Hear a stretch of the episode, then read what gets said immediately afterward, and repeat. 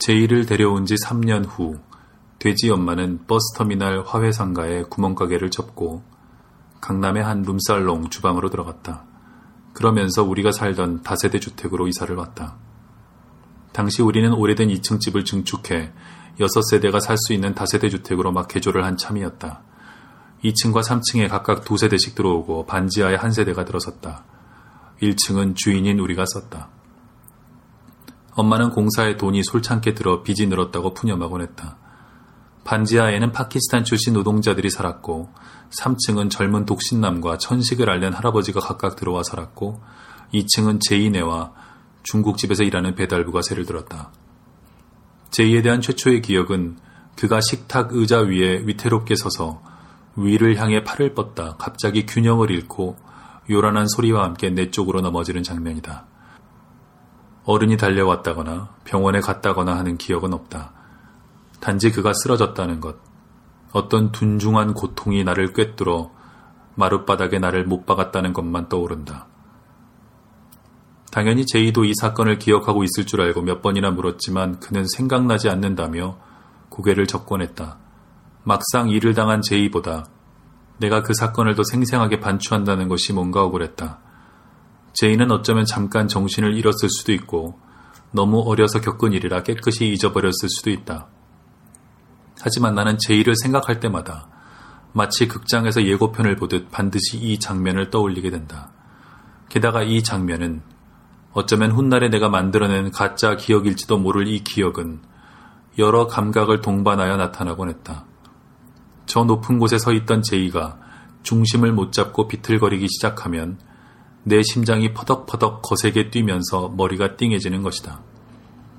어디선가 윙, 윙, 윙, 날개 하나쯤 빠진 선풍기가 거세게 돌아가는 소리가 들려오면서 손은 땀으로 축축해진다. 숨이 막히면서 희미하게 휘발유 냄새 같은 것이 나기도 한다. 이렇게 다양한 감각으로 남아있는 기억을 적어도 나 자신만큼은 부정하기가 어렵다. 요컨대 영화에서 본 어떤 이미지가 잘못 끼어든 것은 아닐 거라고 믿는 것이다. 제2의 이마에 남아있던 초승달 모양의 흉터는 아마 그때 생겼을 것이다. 뭔가 생각할 때마다 오른손 검지로 지우개의 때를 밀어내듯 그 흉터 근처를 문지르는 제이. 그는 거듭하여 내 쪽으로 넘어진다. 역광 속에서 두 팔을 벌린 채 나를 두려움과 고통 속에 못 박기 위해. 하루는 삼촌이 나와 제이를 데리고 강변에 나갔다. 원격 조정으로 움직이는 모형 헬리콥터도 함께였다. 벌처럼 붕붕거리며 날아다니는 헬리콥터를 바라보는 것은 처음에는 재미있었다. 아마도 제이와 나는 손뼉을 치며 웃어댔을 것이다. 어쩌면 그것을 향해 두 팔을 뻗어보기도 했을 것이다. 그런데 삼촌이 헬리콥터를 조종해서 갑자기 내 쪽으로 날려보냈다. 그것은 내가 경험한, 아니 기억하는 최초의 패닉이었다. 나는 부웅부웅 소리를 내는 그 거대한, 그때는 그렇게 보였다. 물체가 나를 공격한다고 생각했던 것 같다. 지금도 눈을 감으면 공중에서 맴돌며 나를 노리던 그 모형 헬리콥터에 아기에 찬 잠자리 겹눈이 떠오른다. 내가 온몸을 떨며 자지러지자 삼촌은 재빨리 다른 쪽으로 날려보냈다. 주인을 따라 산책 나온 개들이 요란하게 짖어대며 그것을 쫓아다니고 목줄을 손에 든 개 주인들도 흥미롭게 그 장면을 바라보고 있을 때 나만이 공포에 사로잡혀 부들부들 떨고 있었다. 제이는 나와 달랐다. 그는 마치 텔레파시로 헬리콥터를 움직이고 말겠다는 듯이 뚫어져라 그것을 응시했다. 눈도 깜빡이지 않는 것 같았다. 정신병원에서 하루 종일 꼼짝도 않고 서 있는 긴장증 환자처럼 제이는 팔과 다리에 잔뜩 힘을 준 채 허공을 떠다니는 그 헬리콥터만 바라보고 있었다. 내 울음을 그치게 한 것은 바로 제이의 그 이상한 부동 자세였다. 정말로 제이가 그 헬리콥터와 대화를 주고받는 게 아닌가 하는 생각이 들었다. 내가 말을 하지 않게 된 것이 그 이전이었는지 이후였는지는 분명치 않다. 분명한 것은 그날 이후로 한동안 내가 언어로 내 의사를 표현한 기억이 없다는 것이다. 거대한 집게로 뇌를 조이는 것 같은 압도적인 공포의 맛. 그렇다. 그것은 녹이 쓴 쇳덩어리에 혀를 갖다 댔을 때와 같은 맛이었다. 그런 맛만이 생생하다. 왜 그게 맛으로 기억되는지는 모르겠다. 어쨌든 나는 그 후로 말을 하지 못했다. 남의 말을 알아들었고 글도 읽고 쓸 수 있었다. 단지 말을 입 밖에 내지 못했을 뿐이다. 입을 열 생각만 해도 혀가 굳고 머리가 하얘졌다. 말은 미끄러웠다.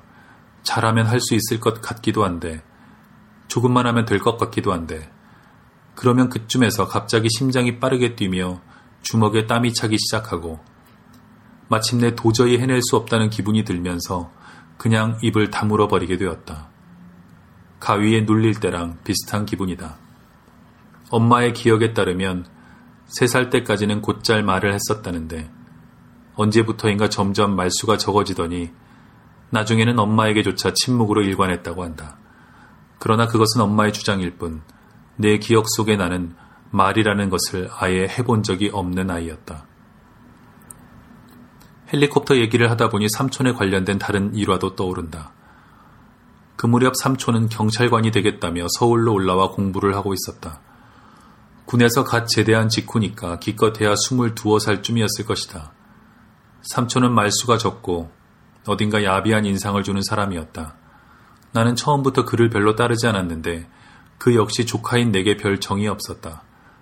낮에는 학원에 다니고 밤에는 독서실에서 공부를 했는데 아침과 저녁은 집에서 먹었다. 그 무렵 아버지는 사복을 입고 출퇴근을 하는 형사였다. 며칠씩 집에 들어오지 않는 날이 많았다.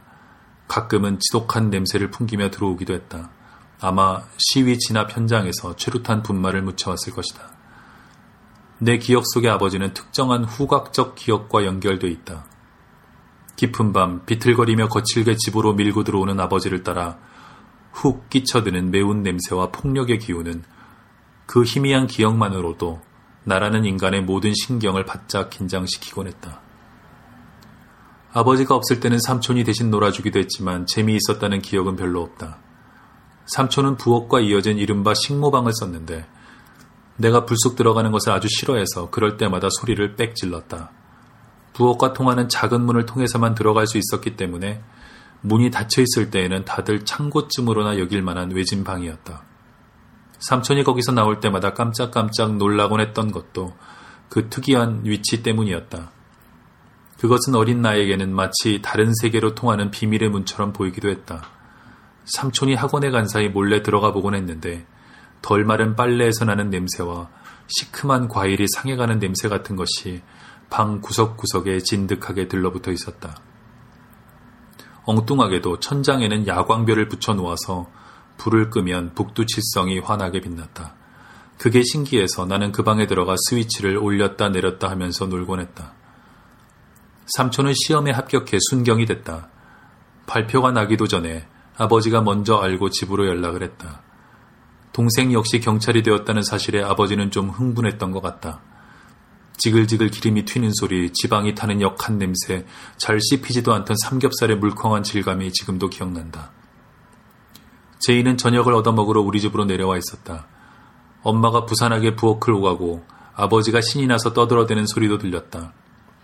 나는 소파 등받이 뒤에 숨어 삼촌의 얼굴을 빤히 쳐다보고 있었는데 아버지에게 내보이던 밝은 표정과 그러지 않을 때 짓는 차갑고 냉소적인 표정이 완연하게 달라서 혼란을 느꼈던 기억이 난다. 비밀을 가진 인간의 얼굴이라는 것을 아마도 그때 나는 처음으로 보았을 것이다. 형사답지 않게 술에 약한 아버지는 밤이 깊기도 전에 일찍 골아 떨어졌다. 나와 제이는 TV 앞에서 웅크리고 앉아 만화 비디오를 보고 있었다. 삼촌은 불판 앞에 구부정하게 앉아 식어버린 살점을 몇 점 집어먹다가 불쑥 몸을 일으켰다. 그만 가야겠어요. 엄마가 현관에서 삼촌을 배웅했다. 삼촌 곁에는 그의 소지품을 모두 쑤셔 넣은 커다란 더플백이 무엇인가 잔뜩 화가 난 듯 삐딱하게 서 있었다. 나는 삼촌이 떠나는 기척에 몸을 일으켜 소파의 등받이 너머로 현관을 바라보았다. 바로 그때 삼촌이 난데없이 엄마의 뺨을 후려 갈겼다. 몸속에 숨겨둔 긴 팔이 갑자기 뻗어나와 천천히 반원을 그리며 엄마의 뺨에 적중하는 것처럼 보였다.